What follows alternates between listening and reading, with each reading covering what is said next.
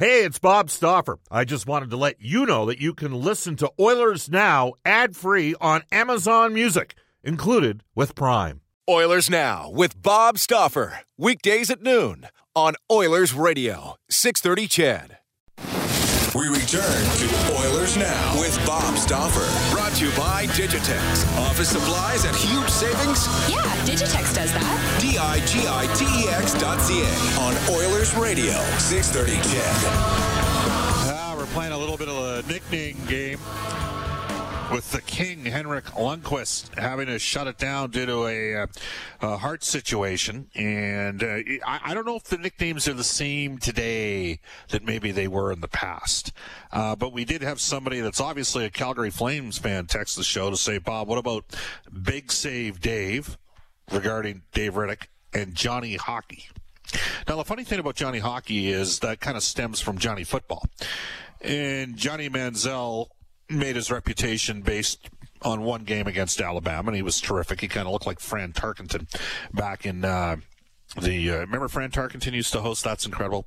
Anyways, uh, former New York Giants and Minnesota Vikings quarterback. And even Johnny Hockey's kind of had an up-and-down career. And as for Big Save Dave, well, now he's, I guess, Big Save Backup Dave uh, this season with them uh, shelling it out. Uh, seven eight zero, four nine six, zero zero six three. Tons of texts that have come in all over the place. Bob, Artemi, the Breadman, Panarin is a good nickname. That is a good current nickname. Uh, we are going to go to a guy. Oh, oh by the way, there's a, a couple more here. Somebody's having some fun at my expense. Cactus Jack texts the show to say, Big Bobby Clobber, Jasper Place Composite High School, intramural indoor soccer. I don't know what you're talking about there, Cactus Jack. And what about Sean Cronin the Barbarian and Kenny the Snake Stabler? Well, he's, the last time I checked, the Snake, uh, who was an Alabama quarterback, did not play hockey. Cronin the Barbarian was definitely a tough dude back in the day.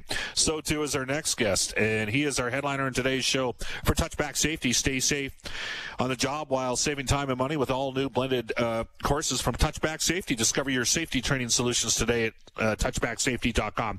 We bring aboard Big Lou, Louie DeBrusque. How you doing, Lou? I'm doing well, Bob. How are you doing today? I heard you uh, mention the Barbarian, Sean Cronin, and yeah, yes. I had my tussle yeah. with him back my rookie year. Um, he was that was a great nickname. I thought that was uh, one of the best ever.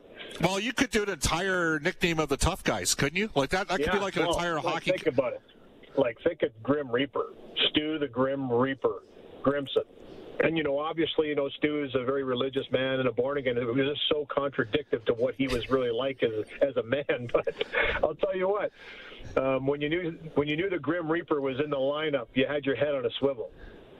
Was there anybody that had a nickname and you're like, why do you have that nickname? Like, I know Dave Semenko, oh. Jack Killer Carlson, uh, who, as yep, you know, was yep. one of the Hanson brothers in Slapshot. Yep. Uh, Dave Semenko dusted off Jack Kill- Killer Carlson and then skated by the bench of the team and said, why do they call him Killer? Did he shoot his dog or something? Uh, that, he's one of the few guys that could probably get away doing that, and yeah. you know, nobody's going to argue with him. for for the record, that story is, I believe, it was in Looking Out for Number One, or in Kevin Lowe's Champions. It's in one of those two books. I can't remember which one. But uh, when you, I mean, like, and there, the thing about a good nickname is it's it can't just be a play in the, like Proby. That was kind of Bob Probert's nickname. By the way, I watched the yeah. documentary finally, Louis, last week. But Proby, you know, everybody knew who Proby was. He was the guy. He was the top. But did, he didn't really have, like, you mentioned Grim Reaper. You mentioned Conan the, Bar- you know, Cronin the Barbarian. Well, you know, well, that's when you know. That's how you know how tough Bob Probert was. Is that he didn't need, needed that name. You know, you just saw Probert, and you're like, "Yep, okay." Everything got real serious, real fast. You know, oh, man, I'll tell you, he was a legend. What a the funniest what a story one for him, but. Yeah. You know, just thinking back to it, I remember the first time being in the lineup. I did drop the gloves one time with him when he was at Chicago Blackhawks, and it was funny. Kind of a funny story. You know, I came into a pile. They had Rico Ciccone on the team and, um, you know, a bunch of other different guys that were really tough. Chicago always had a tough squad. But I went into a scrum, and we kind of straight-armed each other. And just out of instinct, because you're thinking of it, the gloves just came off because I'm thinking, I'm not going to get I'm not going to get behind the eight ball fast with Proby if, I, if I'm going to – I want to get a good grip on him. Is what I was thinking in my mind, and he just looked at me. He looked at me, so I was like, "Oops, sorry. I guess I dropped my gloves and picked them back up again." He was just not in the mood to fight right at that time, right? And that was just the guy never ducked anything. It was just, you know what? I'm not fighting right now. I don't know why you dropped your gloves. And I was like, "Sorry, Mister Probert. I'll just pick these back up and put them back on." But yeah, you know what? He just had an amazing presence on the ice. He just knew when he was out there every single second. Uh, yeah, we're there. I mean, I'm just thinking of who else sort of was of that vintage. I mean, you kind of, the one that made me laugh is the Oilers in the W H A uh, had a guy, Frank Beaton, okay, and he was with the Rangers in the late seventies as well, and they had a big line brawl against the Flyers in preseason. And he started off Frank uh, Never Beaten, and then it became Frank's. Then it became Frank Seldom Beaten, and then it became Frank Often Beaten. And he wasn't like like Louie. He was the size of Dennis Bolonich. Like he was yeah. like like he was like five seven, five eight, right? But he knew how he was one of those guys. Thing. It's that yeah. Some of the toughest guys in the history of the game weren't the biggest. I mean, they were they were just. I mean, there's just some some humans that just for whatever reason are just uh, above and beyond in that category. And some of the toughest guys, from my opinion, when I look back, even a guy like George McPhee. You know, yeah. George McPhee back in the day, you look at him now as a general manager, I swear he can't be more than one hundred seventy pounds, one hundred seventy-five. Yeah. Maybe he played at one ninety when he was younger, a little more bulked up, but I'll tell you what, he was taking on Dave Brown, going toe-to-toe with Dave Brown. Like, and I just, just look it up. Just find those fights and look it up, and you'll just go, what is it? This guy? He was like Ty Domi. You know, Ty Domi oh, wasn't yeah. the biggest guy either. But, I yeah. mean, that guy yeah. was... You know, a junkyard dog, strong as an ox. But, you know, it's funny. You know, I just I just think, you know, some of the nicknames. When you said Frank there, one name that came to my mind was Frank the Animal Bialois. Do you yeah. remember him? Minor league yeah. tough guy, sure. Yeah, minor league. Got some games up with the Leafs. He fought Tony Twist one night. And uh, one of his first couple games, or first game or second game that he got called up, he fought Tony Twist and actually did okay. You know, was swinging away. And the Twister was uh, legendary as well. But, yeah, you know what? Uh, I love nicknames. I think they're great. I think it adds life and personality to it. I think, you know, the guys like the nicknames when they stick. And, um, yeah, you know, usually you have to have to earn those nicknames, but sometimes they just get put on you. Well, John Kordic, was he not Rambo? I'm thinking. Yep, was, I remember that. I remember that, yep. Because I remember, I remember what nickname. He fought Tim Hunter, because uh, I, I grew up, and he's uh, John was a year older than me, and it, he wasn't, like, he didn't start fighting until he went to juniors. But I remember when he fought uh, in the eighty-six playoffs for the Canadians against the Flames, and Hunter couldn't contain his laugh. One thing about Tim Hunter is he could fight all day. He didn't. He didn't. Right? Like he, he had. I mean, mm-hmm. he out, he out enduranced Dave Semenko, but he never hurt Dave Semenko. Like Dave opened him up a couple times real bad, but Tim or Tim Hunter couldn't. He couldn't rein in those lefts from John Kordic, and Kordic could pump him. Like he could. He could. He, he threw fast, and he threw. I mean, those were machine gun lefts when he was in his prime. They level. were. You know what's amazing, too, because as a fighter, I always, you know, dealing with left-handed fighters, it's a different fight. It just is. And you have to be aware of that. You can go toe-to-toe. I always felt lefties had a little bit more of an advantage going toe-to-toe because they did it more often. You know, that was just, you know, that, that line of firing was kind of what they were used to. So my game plan was always to try and tie up the left and throw left, make them throw rights. But, you know... John Kordic, I played with him down in Cape Breton for a couple of months, um, my rookie year, and, you know, for him, it was amazing to me how he could get that left free. You know, it was just so active, and, and he was strong, and he would just get it away, and you, you're right. You would think guys would be able to go in there and tie that left hand up, because I don't think he had a great right. He wasn't a great right-handed fighter. He right. really was a one-dimensional fighter in that regard, but he was amazing at getting it away. He could get it away fast, he could get it away hard, and, he, and you know, he would throw forty, fifty punches in a fight. It was not uncommon for him to throw that many, which is incredible. So by being that active with it, it just puts you on the defense right away, and I saw it first firsthand for, you know, I think he had like one hundred twenty penalty minutes or whatever it was, one hundred ten penalty minutes in ten games that he played for Cape Breton that year when I was there. Um, and it was just a jackhammer. It really was. It was a jackhammer. He just got it away. And I used to always marvel at the fact that even guys that were smart tactitional fighters couldn't get a hold of that left hand. I'm like, it's like, Don't get don't go, don't get in the way of that thing because it's going to get you a few times. But he was really good at that. Yeah, Rambo's a great nickname for that. He was uh, he was a character for sure. Louie, there's two that have come in here uh, preceding your era as a player, but you watched them as a kid, and the one guy was maybe the guy that everybody wanted to be. Um, the big guy with the Islanders was Jethro, and that was Clark Gillies, and he was nicknamed Jethro from the character on the Beverly Hillbillies. And then the little guy that they had was uh, the toy tiger, Gary Howatt. And oh, Gary, yeah. Yeah. he he was a he yeah. was tough, right? And he was he was a little. Well, he, yeah. He used to fight Matt. Was it Mad Dog Kelly? He used to fight all the time. Yeah, he'd fight Mad Dog Kelly. Yeah, with the Flyer. yeah. No, uh, yeah, the Hound. He used to call. Yeah, he used to fight the Hound Kelly. Hound Kelly. Okay, what, I knew it was one of them, but they used to go at it all the time. I remember those fights, and that was kind of, to be honest with you, Bob, those are the fights that I cut my teeth on. You know, back in the day before we had YouTube and internet and where you could look up anything and study, you know, it was V H S tapes. You got your you got your hand on a collection of fights, six, seven-hour tapes of just straight fights. It was grainy. The video wasn't that good, but you know, we would watch them for hours. We would sit and watch those V H S tapes for hours and, you know, study. You know, I would I would pick up things. You would rewind and watch how a guy grabbed, how he tucked his chin, how he protected himself, how he would come into the fight. I mean, there, there's so many moving parts to it, like anything else.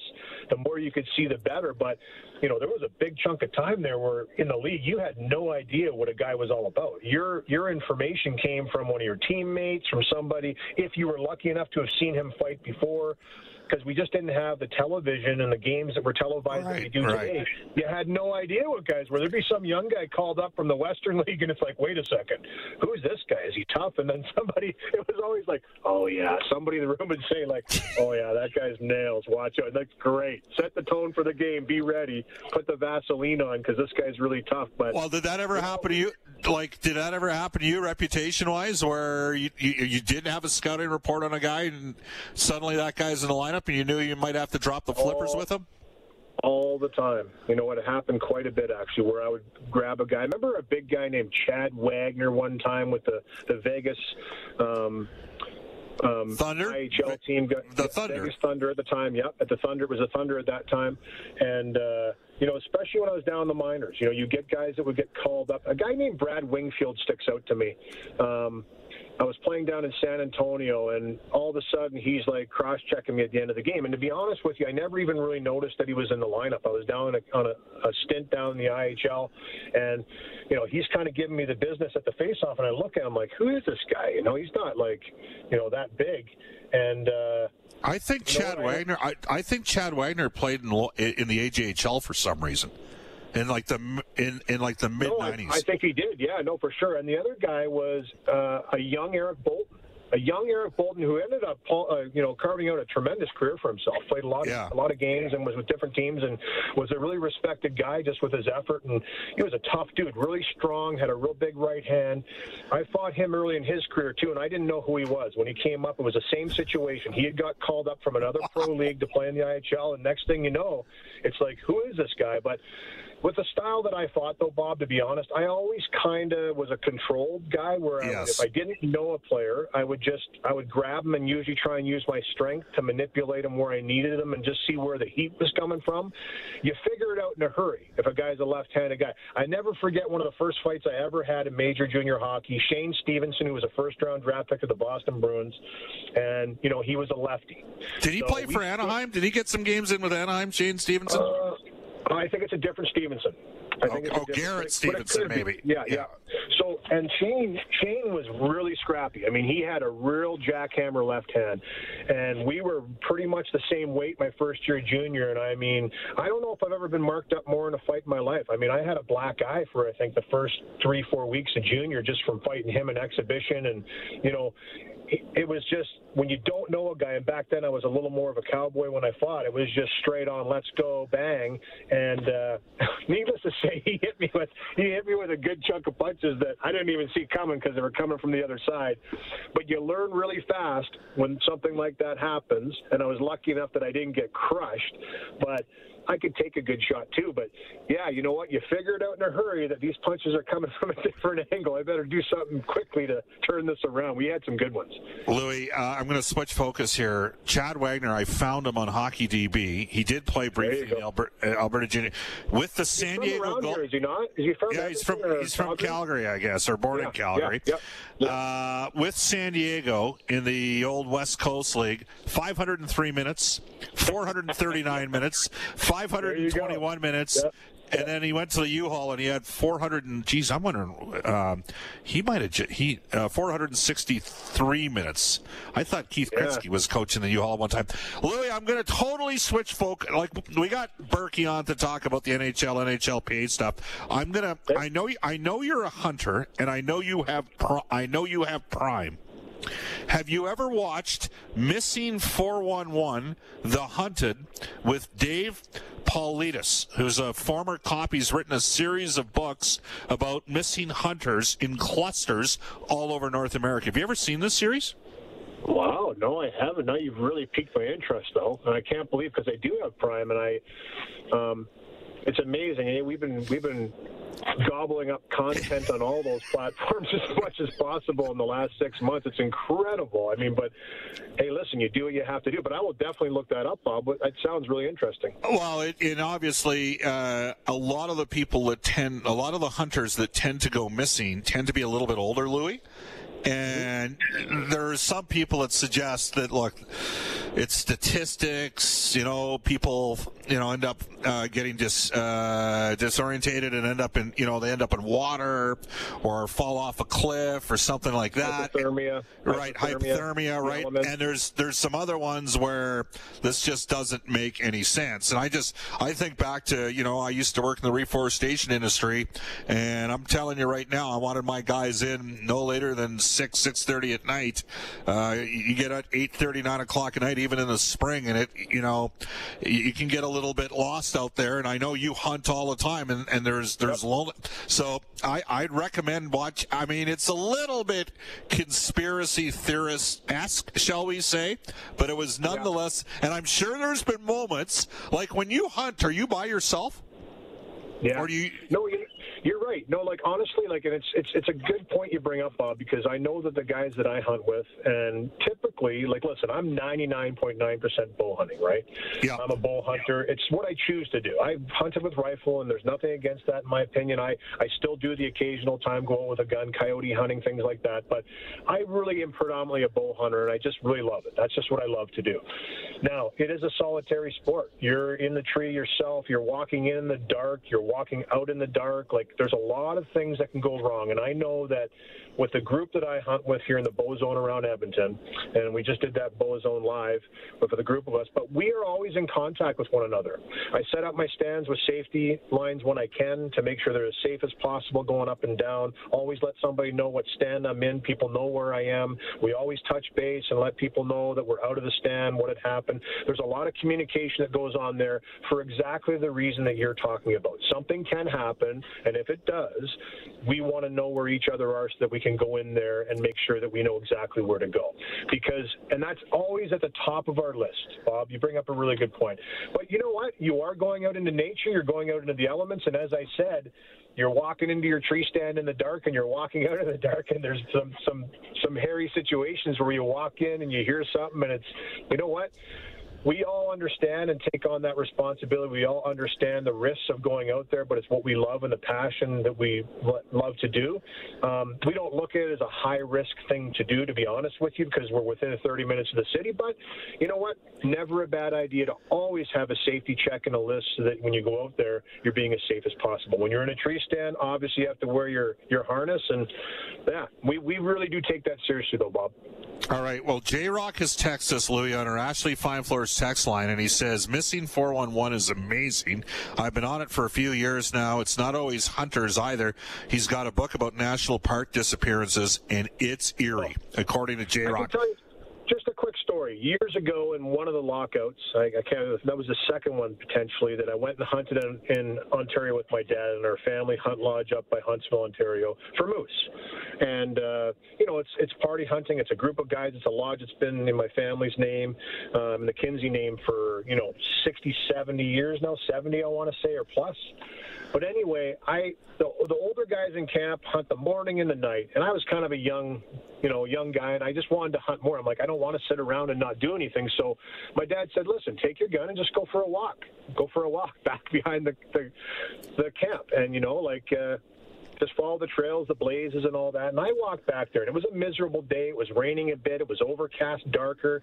And as I kind of walked back there, I just kind of lost track of where I was, and I got lost. I got lost for about forty-five, fifty minutes. Now, it doesn't seem like that long of a time, but the panic that was starting to set in with me, and here I am with a high-powered rifle in my hand. I had clothes on. You know, I think I had some snacks in my pack. I mean, I was totally safe. But your mind starts to play tricks on you. It really does. It starts to play tricks on you after a while. You're like, whoa, how far am I in here? It's getting dark now. Where am I going? I'm not even going to have – I didn't have a flashlight, which was stupid of me at that time.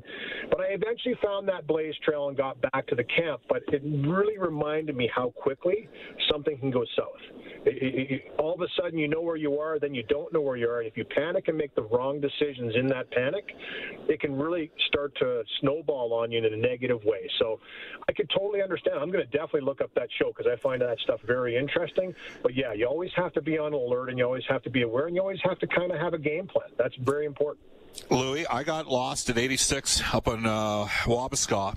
And if not for the smoke tent, or our, our drying, like basically our drying shack for our clothes, that's how yep. I was able to find the camp, because I'd taken, and I was like twenty, and I wasn't, I wasn't experienced, and I all I had on me was a Rambo pig sticker. Okay, like I had about a six-inch blade on a knife, and that's all that I had. And, and my and it was getting dark, and I was getting a little bit nervous. And fortunately, fortunately, I saw the yep. smoke. Right, I saw the smoke. Yep. If not, um, you know, I might have been out there overnight. So, and it, it is incredibly humbling. Hey, great stuff, Louie. Thanks for your time, man.